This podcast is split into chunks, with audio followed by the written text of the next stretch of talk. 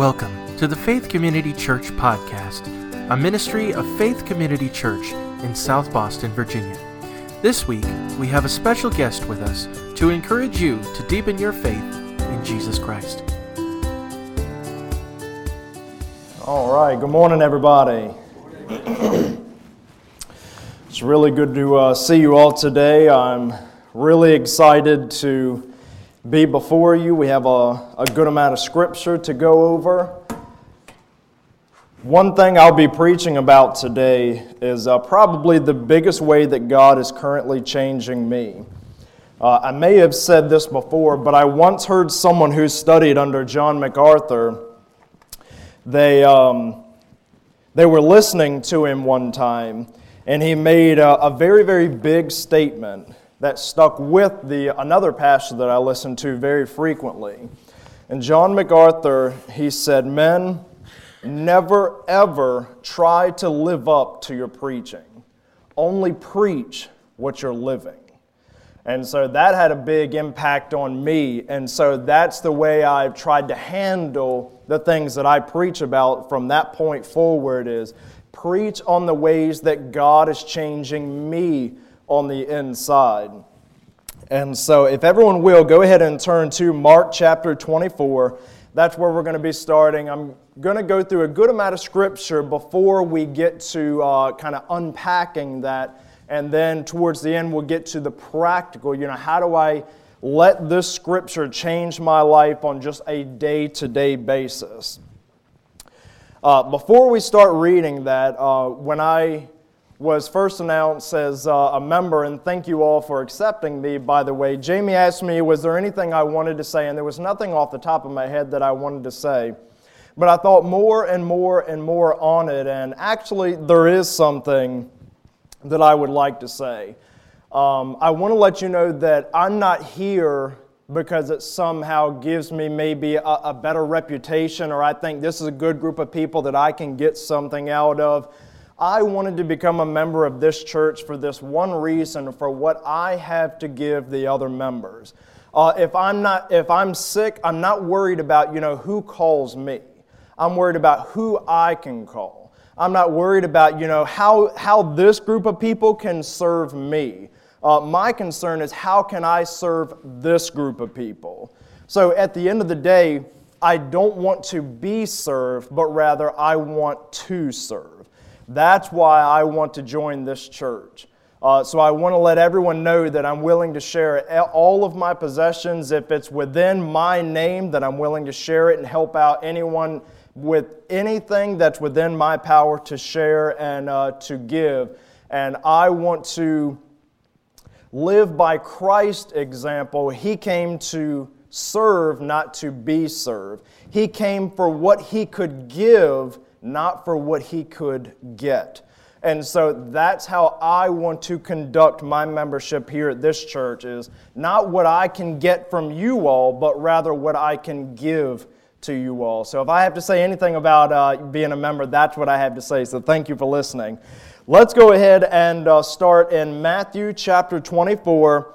We're going to start in verse 42, then we're going to flip over to 25, probably for the bigger chunk of the reading. We'll read that. Uh, we'll spend a moment in prayer about what we read, then we'll start unpacking. So, Matthew chapter 24, take a look at verse 42.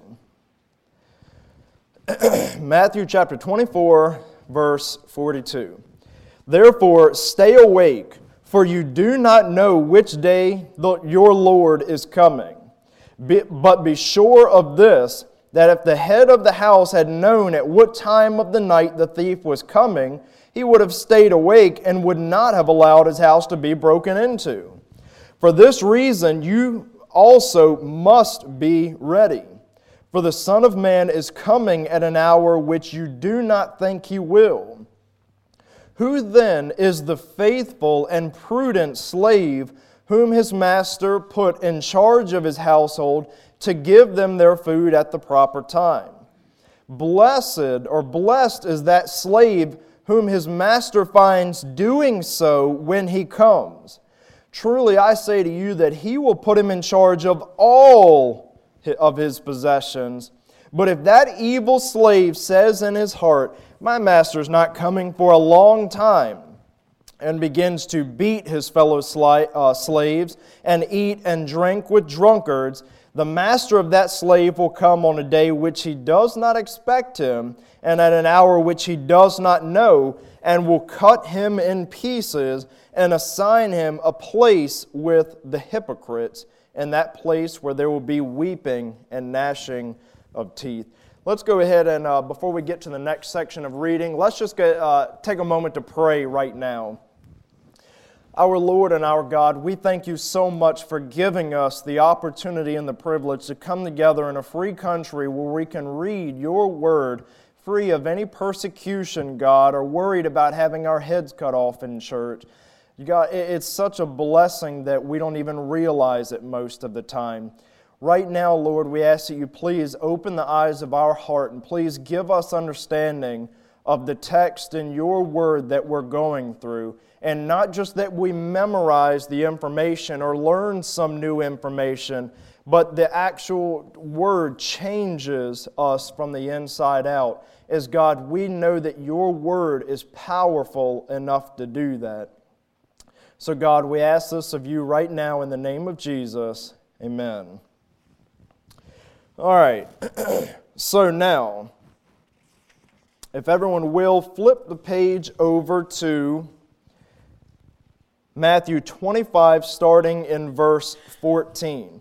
And by the way, while everyone's turning there, I want to re- reread verse 48. But if that evil slave says in his heart, My master is not coming for a long time, begins to beat his fellow slaves and eat and drink with drunkards, in other words, relax and not care about why we're supposed to be here, he will be assigned a place with the unbeliever. And remember, you know, the slaves most of those slaves, I guess you could say in these parables, are professing believers. They are professing to be slaves of that master.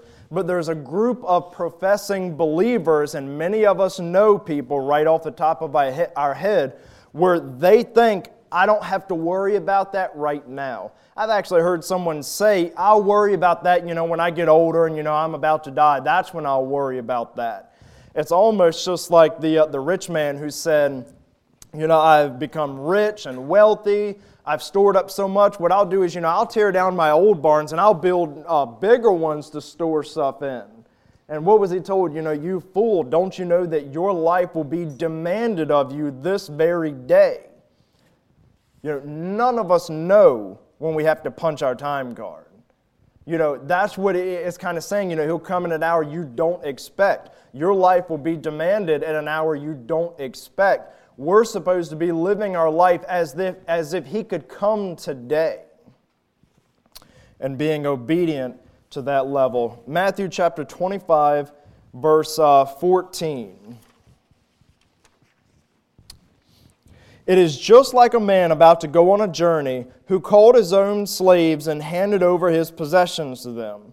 And to one he gave five talents, to another two, and to another one, each according to his own ability, and he went on his journey. Immediately, the one who had received the five talents went and traded with them and gained five more talents. In the same manner, the one who had received two talents gained two more. But he who had received the one talent went away and dug a hole in the ground and hid his master's money. Now, after a long time, the master of those slaves came and settled accounts with them. The one who had received five talents came up and brought five more talents, saying, Master, you handed, me fi- or you handed five talents over to me. See, I have gained five more talents.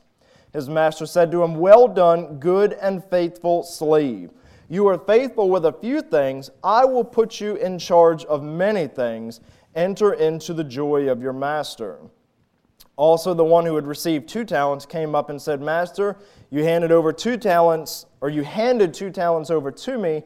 See, I have gained two more talents. His master said to him, Well done, good and faithful slave. You were faithful with a few things. I will put you in charge of many things. Enter into the joy of your master.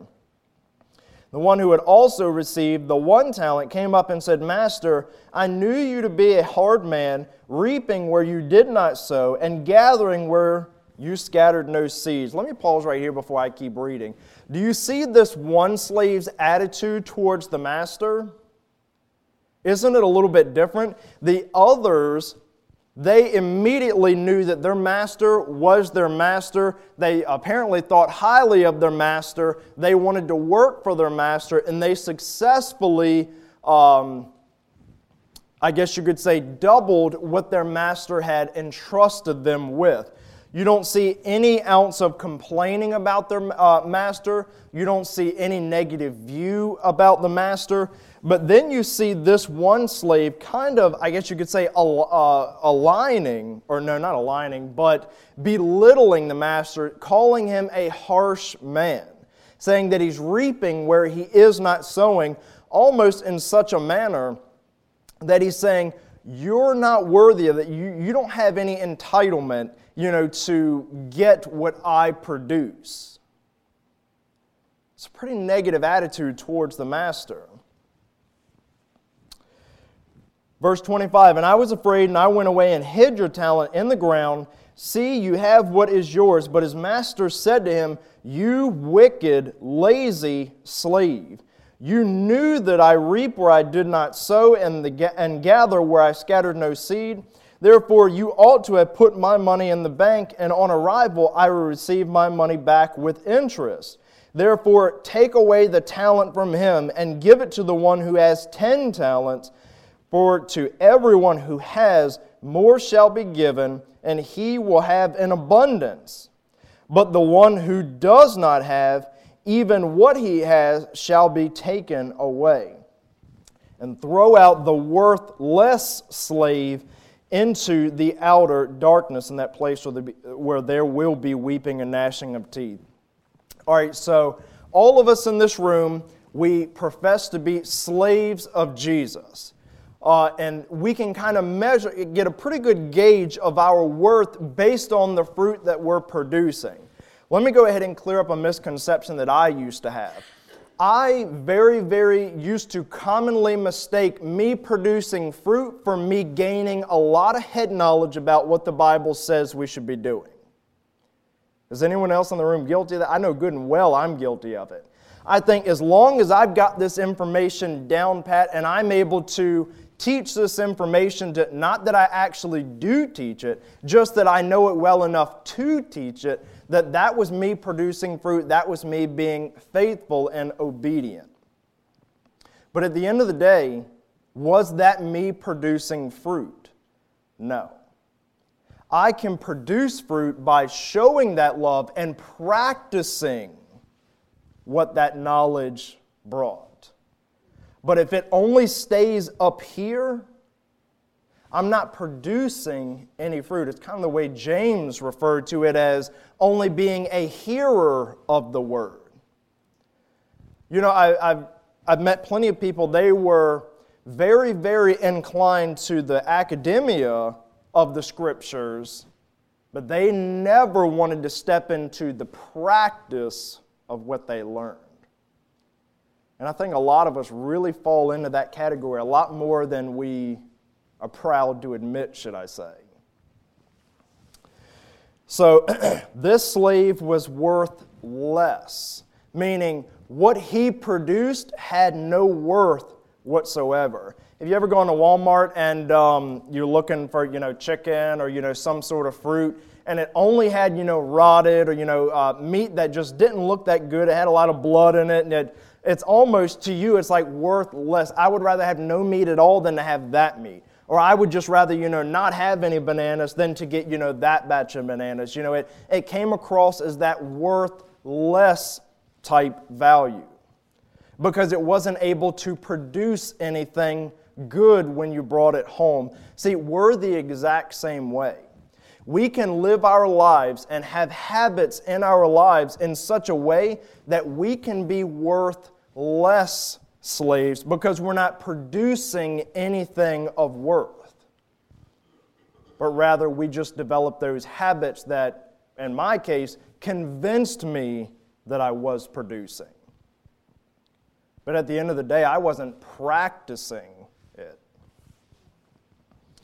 So then we'll keep reading, and this kind of brings a little bit of clarity to the previous ones, and I'm sure a lot of you have this memorized. But when the Son of Man comes in his glory and all the angels with him, then he will sit on his glorious throne. Verse 32. And all the nations will be gathered before him, and he will separate them one for another as the shepherd separates the sheep from the goats. He will put the sheep on his right and put the goats on his left. Then the king will say to those on his right, Come, you who are blessed of my Father, inherit the kingdom which has been prepared for you from the foundation of the world. For I was hungry, and you gave me something to eat. I was thirsty, and you gave me something to drink. I was a stranger, and you invited me in. Naked, and you clothed me. I was sick, and you visited me. I was in prison, and you came to me. Then the righteous will answer him, saying, Lord, when did we see you hungry and feed you, or thirsty and give you something to drink? And when did we see you a stranger and invite you in, or naked and clothe you? When did we see you sick or in prison and come to you? And this next verse is going to be a, a pinnacle verse, I guess you could say, to the rest of the message. So please pay attention to this. And the king will answer and say to them, Truly I say to you, to the extent that you did it, to one of these brothers of mine, even the least of them, you did it to me.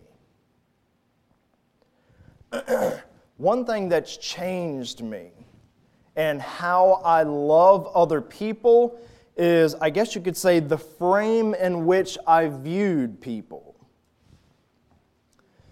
We see right here that these good and faithful slaves are getting accredited to feeding Jesus when he was hungry. Do you know why they asked Jesus, when, we, when have we ever seen you hungry before? Why are they asking that? Because it's not like Jesus is standing right here and you know you see his ribs and his hunger. Jesus, you know, let me run to Walmart and get you a plate of food. No, Jesus credits that when we love one another, it's as, it's as if we love Jesus himself. When my mind shifted to that frame, it all of a sudden was a lot easier to start loving people, not that are easy to love. And by the way, anyone can love people that are easy to love. We're commanded to people that are hard to love, which, uh, if we're being honest, in many cases, that are our own selves at times. So Jesus credits us to loving one another as us loving Him. Like I said, that changed everything for me when I really wrapped my head around that. Think about it kind of like this. and this is an analogy that really kind of, I guess you could say, helped refine that right there. Uh, I look at it, uh, my wife, for example if I was out of town and she got a flat tire on the side of the road, and um, you know she didn't know how to change it, which I assume she does know how to change it, but someone stopped and they helped her change the tire so that she could get back going, you know, again. You know the way I would view that? Yeah, that person helped uh, helped my wife, but at the end of the day, they helped me. That was a favor. I feel like I'm indebted to that person because they did that for my wife. Let me put it in maybe a different example. And um, man, I'm sure you can really relate to this, but at the end, of, everyone can relate to this. If someone spoke an uncalled for, harsh word to my wife, let me put it like this that person would be much better if they would have just spoken that to me. Because if you speak it to me, I can deal with it, I can roll with it, and you know, I can move on. But if you speak it to her, now all of a sudden it's not just a deal with it and move on. Now you've actually stirred up a, a very, very big anger inside of me. Because in the, uh, in the instance you did it for her, I view it as it would have been, it's worse than just doing it for me. Does anyone in this room see things just like that? Probably a lot of us do. Uh, those who have children. Would you rather someone speak a harsh, uncalled for, disgusting insult to your child, or would you rather them just speak it directly to you? of course you would rather them say it directly to you. Because if you say it to them, now all of a sudden you're not just, you know, kind of angry, you deal with it and roll on. Now you're infuriated by the event. What are we referred to as to Christ? His bride, right?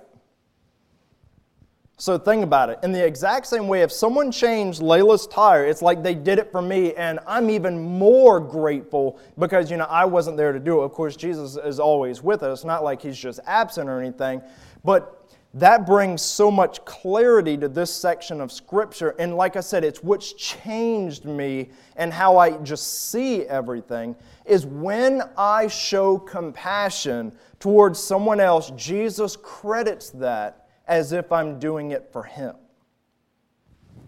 Now, let me ask you this if anyone saw Jesus right here standing on stage and he had a need, doesn't even matter what it is. It could be, hey, could you run to China and back, you know, and get me a, a Tootsie Roll? Every, every one of us in this room would be racing through those doors, and Anthony's phone would be blowing up to, you know, fly us out there, you know, right? We would do anything, no matter how trivial it seems, we would be willing to do anything for Jesus.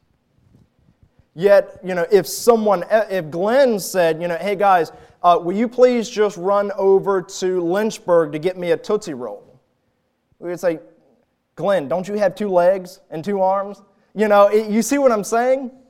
You know, it's that level of viewing one another as more important, as if we're working for Jesus not just for eye service.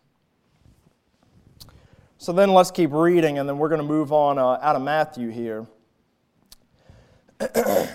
then he will say to those on his left, Depart from me, accursed ones, into the eternal fire which has been prepared for the devil and his angels.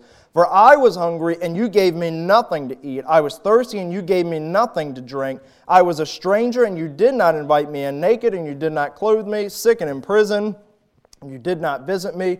Then they themselves also will answer, Lord, when did we see you hungry, or thirsty, or a stranger, or naked, or sick, or in prison, and did not take care of you? He will answer them, saying, Truly I say to you, to the extent that you did not do it for one of the least of these, you did not do it for me. That's that same connection that I'm talking about. These will go away into eternal uh, punishment, but the righteous to eternal life. The next passage we're going to be going over is based in 1 John. If you want to be uh, flipping there. So when we love one another, it's as if we love Jesus himself. Are you not his temple? Think about it in that manner. Is our bodies not the temple of the living God? Does the Holy Spirit of the living God not live inside of you? Therefore, should we not love one another with that in clear sight? You know, if I love someone else, especially those of the household of faith, I'm loving, I'm showing compassion, I'm serving God. And he, he clearly, you know, tells us this message over and over. And of course, the, uh, the unbelievers in the previous parables, it represents those who are unwilling to take the return of Jesus seriously. So, 1 John, take a look at uh, chapter 2, verse 3. And Once we get done going through these scriptures, we're going to talk a little bit more of the practical of okay, so how can I be changed on a day to day manner because of this scriptures? Because of these scriptures. 1 John chapter 2, verse 3. And by this we know that we have come to know him if we keep his commandments. Verse 9 through 11 The one who says he is in the light and yet hates his brother is in darkness until now. The one who loves his brother abides in the light, and there is no cause for stumbling in him. But the one who hates his brother is in darkness and walks in the darkness and does not know where he is going because the darkness blinded his eyes. All right, so now we've read a whole lot of scriptures, and like I said, none of this is new information. But at the end of the day, how can we learn to serve on a deeper level? How can we learn to love on a deeper level? A phrase that I grow to hate more and more and more is we're commanded to love each other, not to like each other. Uh, I used to go around saying that because really it gave me an excuse not to have compassion for people, uh, especially for the people that I, honestly, I didn't want to have compassion for them. Uh, they got on my nerves, or they did this, or you know, I just really didn't like them. You know, either way, you know, and so I would use that as kind of a self excuse.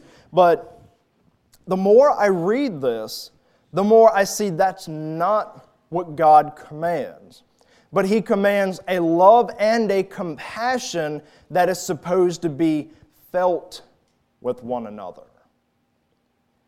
I, I think I was saying this in the room not too long ago. You want to know one of the things that I'm getting better at? I used to be super guilty of this, but God is changing me in this area. And I don't know if anyone else is guilty in this room, but I'm willing to bet money that there is.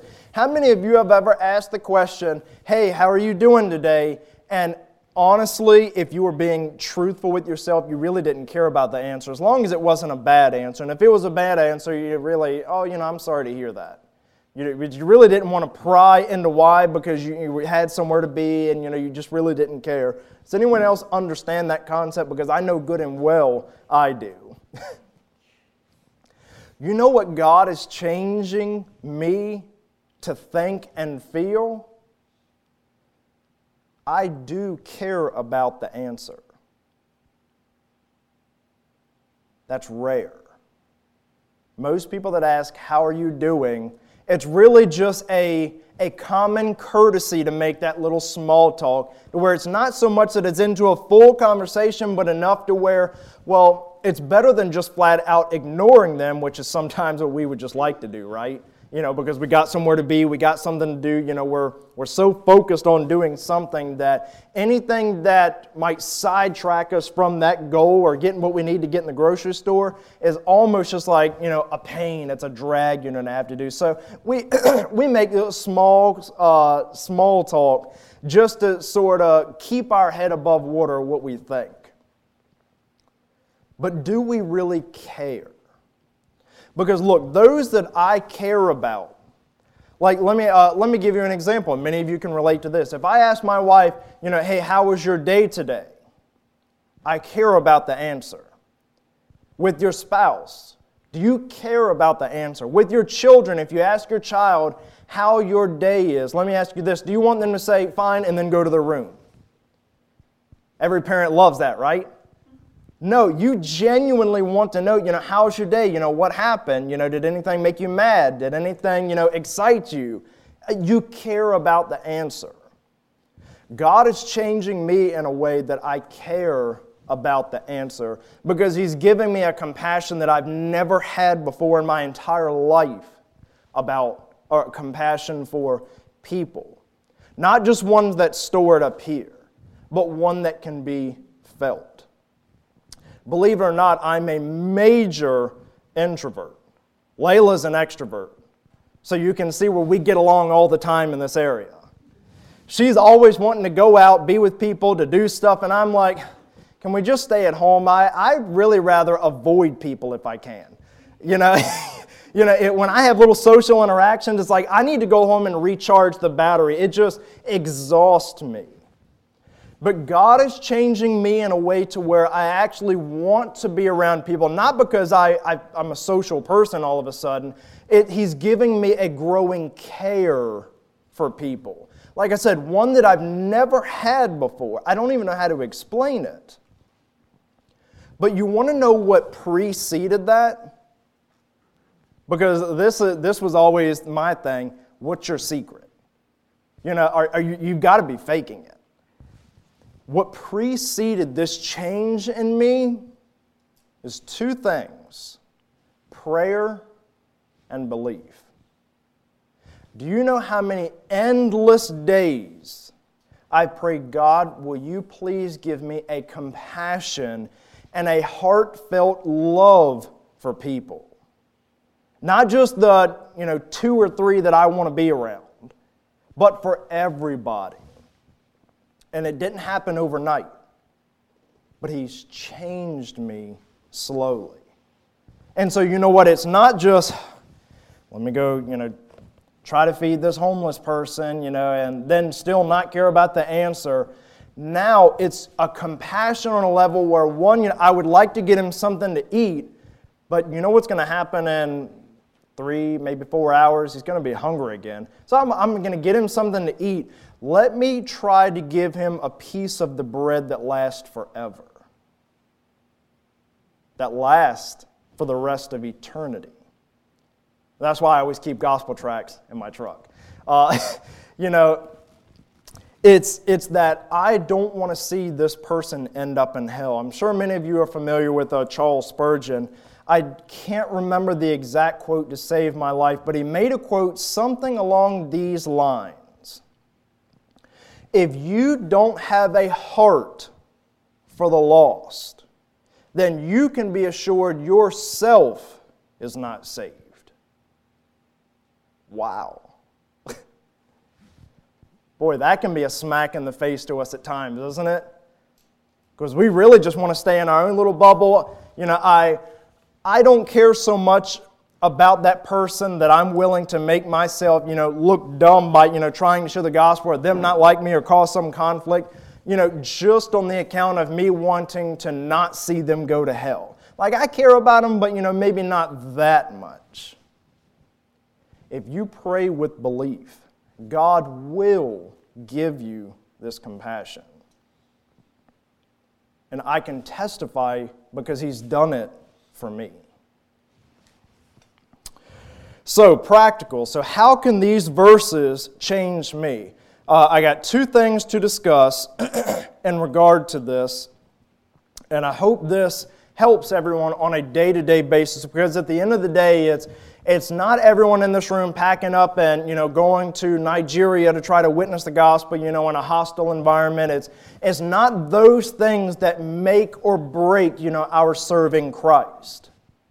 It's our day-to-day interactions with people. Because I've said this before, as much as I would love to live on a deserted island, you know, with just me and Layla, and not have to deal with people at all, you know, just live until God calls me, yeah, it seems like a dream, but that's not being obedient to God. It comes down to our behavior on a day to day basis. So I'd like to start with this right here. Um, and one of the two things. Number one, dealing with failures and shortcomings. You want to know one of the things that's hindered me probably the most in my life from wanting to show love and compassion is my own personal failures and shortcomings. I'm sure many of us can relate to this right here. When you fail, when you say something that you really shouldn't have said, you behaved in a way you know good and well you shouldn't have behaved, you talked to someone in a way you know you shouldn't have talked to them, but you know you did it anyway. It's just part of our fallenness of dealing with each other. And then it, for me, it's just always been like a setback afterwards. How do we deal with that in a way that motivates us? Uh, 1 John 3, uh, chapter 3, verse 3. And everyone who has this hope fixed on him purifies himself just as he is pure. One way that helps me deal with personal failure is going through and purging anything in my life that becomes a hindrance to me following Christ. This isn't something you do one time and then you're done. I have to do this on a day to day, on a week to week, on a month to month basis. It's a change in my habits, it's a change in what I surround myself with. I'm going to flip to Luke chapter 22 really quick because I want to uh, briefly read one of the biggest failures of a Christian we see in the entire Bible. Luke chapter 22 verse 31. This is, of course, Jesus speaking. before he is betrayed Simon, Simon, behold, Satan has demanded to sift you all like wheat. But I have prayed earnestly for you that your faith may not fail. And you, once you have returned, strengthen or strengthen your brothers. But he said to him, Lord, I'm ready to go to both prison and to death. And he said, I say to you, Peter, the rooster will not crow today until you have denied three times that you know me. That, my friends, is a failure. That was one of the biggest Christian failures in the entire Bible, right there. I mean, none of us in this, room, you know, we've all failed, but none of us in this room has ever looked Jesus himself right in the eyes and said, I do not know the man. Now, after failures, generally we grieve over our guilt, don't we? We know we're guilty, we know we've done wrong. Imagine if you had done that wrong right there. That's something I'm sure Peter never forgot till the day that he died. That's a big failure. But notice what Jesus said before that. Look here in um, verse 32. But I prayed earnestly for you that your faith may not fail. So, one point I'd like to add in here is just because you have failed does not mean your entire faith has failed. That's one thing that's been a huge encouragement to me. Because I think if I fail, you know, and you, you start receding a little bit to the point to where it's like, am I even saved? You know, if I'm saved, how in the world, you know, could I do this or do that or even talk like that, you know, or so on? Jesus is the one who holds our faith. And he said, You can never escape my grasp. And you, once you have returned, listen to this strengthen your brothers. I heard one pastor say this it's, it's okay not to be okay but it's not okay to stay that way. Whenever we have those personal failures, those shortcomings of not loving, we recognize it, we grieve over it, we confess it to our Father. And then look at what Jesus charged Peter with and this massive failure. Strengthen your brothers. Whenever you fail, I can't emphasize this enough, guys. Don't quit. Anyone in this room who've ever played sports before, generally you know what it is to fail. To miss the ball, to miss that catch. The one thing that could have made, you know, the games different and you goofed and the team lost. Guys, when you have personal failures, you cannot fail but rather let that be a reason to draw closer to God. Realize where you fell and come back and strengthen others who have failed. How many of you um, know on the sports teams people who are like the one man show? Many of us know at least people in real life, if not probably in a real sports team that are like that, right? The church is not a one man show. Even a pastor n- should never make or break a church. It's the team that's already here that makes the difference. That's been one thing I've been able to witness in this church just since I've been here. When I first came here, I didn't see a pastor. You know, even when Kyle was here, there was still a firm bond of believers.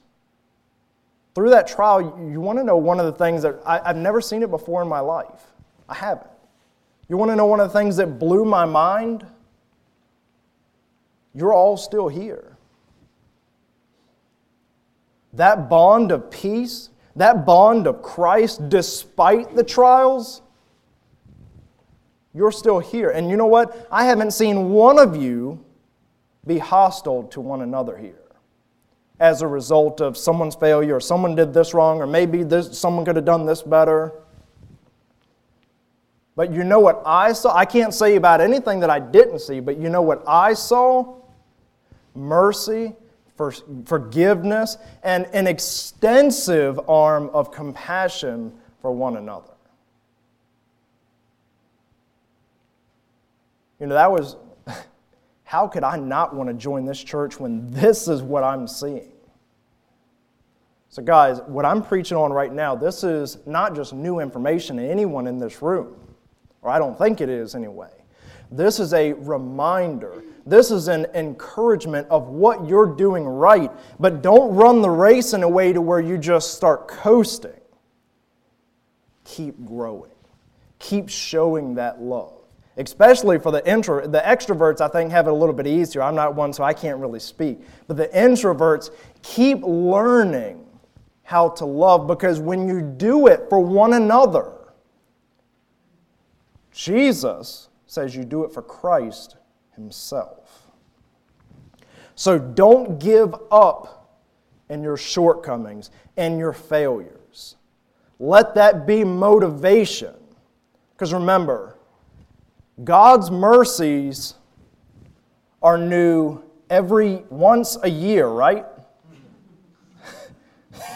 Thankfully, that's not true. every morning. So, you want to know the difference about what we believe in all other false religions out there? Is God gives us endless new beginnings every single morning. They can't even write a fairy tale about someone who loves like the God we serve. So remember, no matter how you failed, you are never beyond God restoring you to be able to strengthen one another. I'm flipping to 1 Peter chapter 1 really quick. And I need to wrap this up because I'm Sure, some stomachs are rumbling. 1 Peter chapter 1 verse 6 In this you greatly rejoice even though now for a little while. If necessary you have been grieved by various trials so that the proof of your faith being more precious than gold which is perishable even though tested by fire may be found to result in praise and glory and honor at the revelation of Jesus Christ. Guys Trials, as bad as we hate trials, trials are one of the biggest blessings that God gives humans. Because trials show what's really on the inside.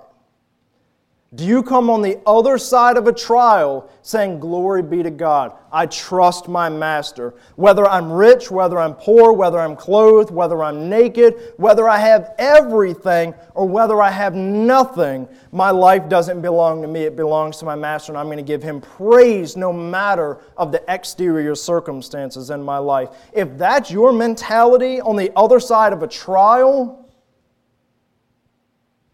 guys, that's the proof of your faith. I would say there's more than probably 50% of Christendom. They struggle with this proof so, so much because they think at any moment, man, I've lost my salvation, and you know, now I've got to get it again. You can never know that you're truly saved Guys, God says you can know that you're truly saved. He gives us trials for the proof. Not only that, but who's strong enough to take us out of His hand? None, right? Not even yourself. Use Scripture endlessly in your life. I heard a joke, I think it was day before yesterday there was a woman, single woman, she was living by herself, and uh, someone broke in the home, kicked in the door. And uh, the woman, being afraid, she uh, called 911, but she heard, she heard the, the footsteps getting closer to her door, and she yelled, Acts 238. which uh, that says, Repent and be baptized in the name of Jesus Christ for the forgiveness of your sins. She didn't hear any more fumbling around or anything after that, and the cops got there, and the robber, he was just sitting there. And they said, uh, You know, sir, we, you're under arrest, but we got to ask, why did you stop? And he said, I heard her yell Acts 238. I thought she had an axe and 238. you know, and that's a little bit, you know, that's funny, but, you know, not necessarily use Scripture in that type of context, but guys, Scripture will change you because God has something every psychiatrist on the planet wishes they had. God has a life changing word. But do we resist it for our own selfishness? And uh, I'll end with number two. I don't have time to go over all the scriptures, unfortunately. But number two, loving in a way that pleases our master. That is when we serve one another. Because remember, we are a vessel for our God. The Holy Spirit lives inside of us. We are a temple. You know, when we were on the cruise ship, the workers, they're amazing. If you've been on a cruise, you probably know what I'm talking about. You know, it's just like, you know, they are so happy. You know, do you need anything, sir? Is there anything I can do for you? Okay, you know, yes, you know, thank you, sir. You know, I mean, it's just, you know, when you sit down for dinner, you know, they're putting the napkins in your lap. And I mean, you know, they're just some of the greatest servants there. And it kind of stirred me up on the inside like, wow, that's what a servant is. He came, you know, to take my order. And of course, you know, you can see this at any restaurant. When I said, you know, I wanted this, he didn't say, well, okay, you know, I want this, so I'm going to give you this. What was his place in that scenario? To serve, right? So you know what he did. He didn't focus on what he wanted, his focus was what I wanted. We see in uh, Philippians 2, and I won't flip there, but we're supposed to be regarding one another as more important than our own selves.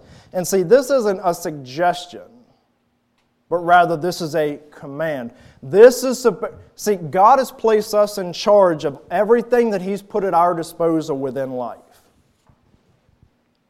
And He's commanded us to use that vessel to love other people and to let His love be shown through our actions and our behaviors.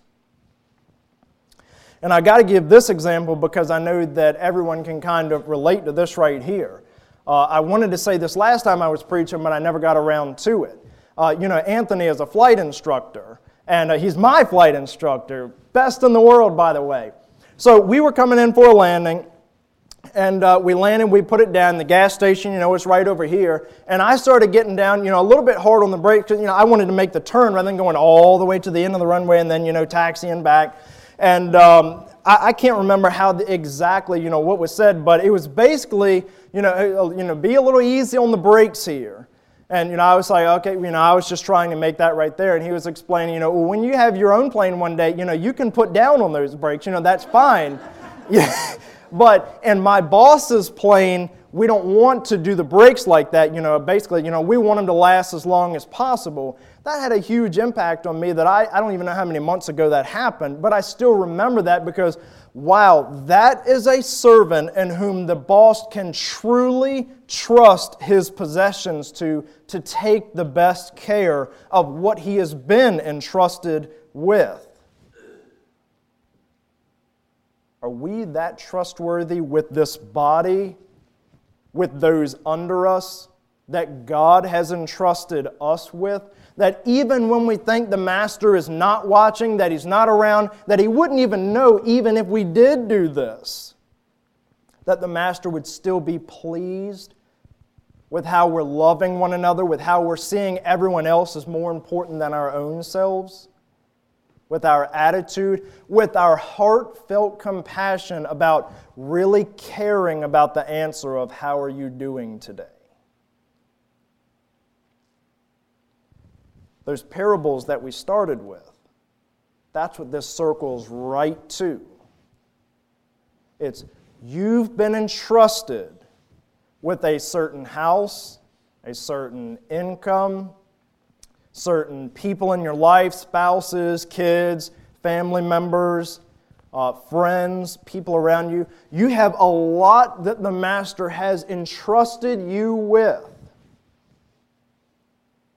Now, are you taking care of what you, what you have in your power to take care of? Like Anthony wanted to take care of those brakes? I guarantee you, if Ivan would have come around and he would have known that scenario, what do you think he would have even if he didn't say it, what do you think he would have thought of that scenario? He would have thought, wow, I really did get the right person for the job. Everyone wants someone working for them who's going to take care of their stuff. Everybody does. We're working for Christ if he showed up right now, which he's already said multiple times, it's going to be at a time, the last time you would ever think it would be. And if you think, well, I don't know, I'm pretty uh, clever, I can at least, you know, probably guess the right area. You know what? We're talking about God. We're talking about the one who blinds eyes, who can blind hearts, who can give understanding, who can withhold understanding.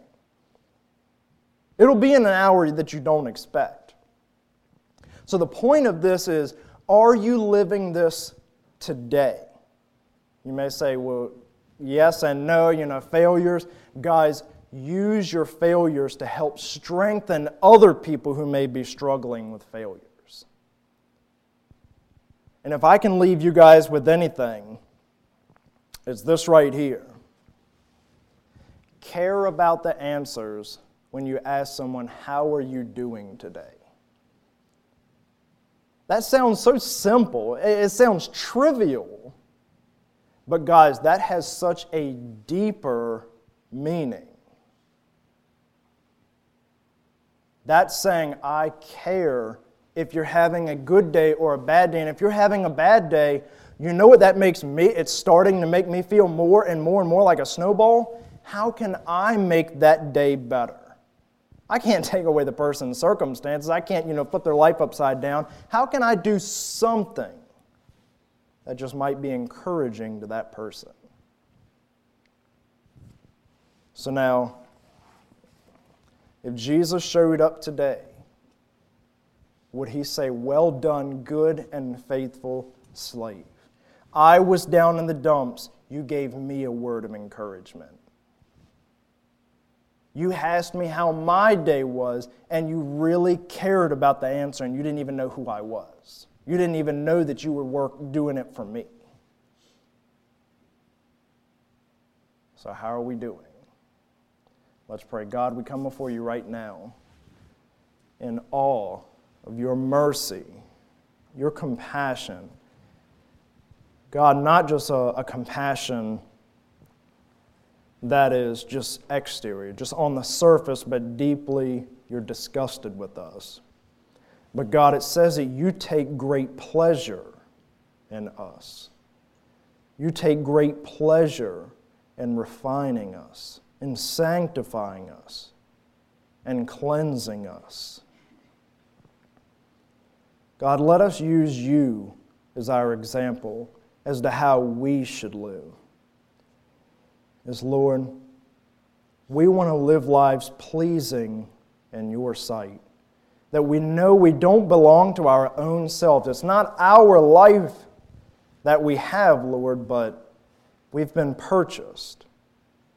Not by gold or silver or riches or dollars, but God, we've been purchased by you with your own precious blood. Lord, what could be more valuable? and you did it because you had a heartfelt care and compassion for us. God, I ask that you please, every person in this room right now, stir our hearts in a manner. To, there's, we can't have this compassion on our own. It's impossible, Lord. But Lord, we trust that you are powerful enough to give us that compassion for one another is who is more powerful than the Lord God Almighty, the one who created everything and stretched the heavens out. God, you're the beginning and the end, the first and the last, the Alpha and the Omega. There is none like you, and there's none who can contend your power. We are your slaves and your subjects. Please give us the strength to faithfully serve you. And we don't pray that questioning, will it happen? But God, we believe that you will give us that power. So, Lord, thank you. Please protect us from the evil one this week. And to yours is all the glory, all power, and authority for all time and beyond. And it's through the holy name of Jesus we pray. Amen. Thank you so much for listening. To learn more about Faith Community Church, you can find us online at fccsobo.org or on our Facebook page by searching Faith Community Church. As always, God loves you, we love you, and we hope you have a wonderful week.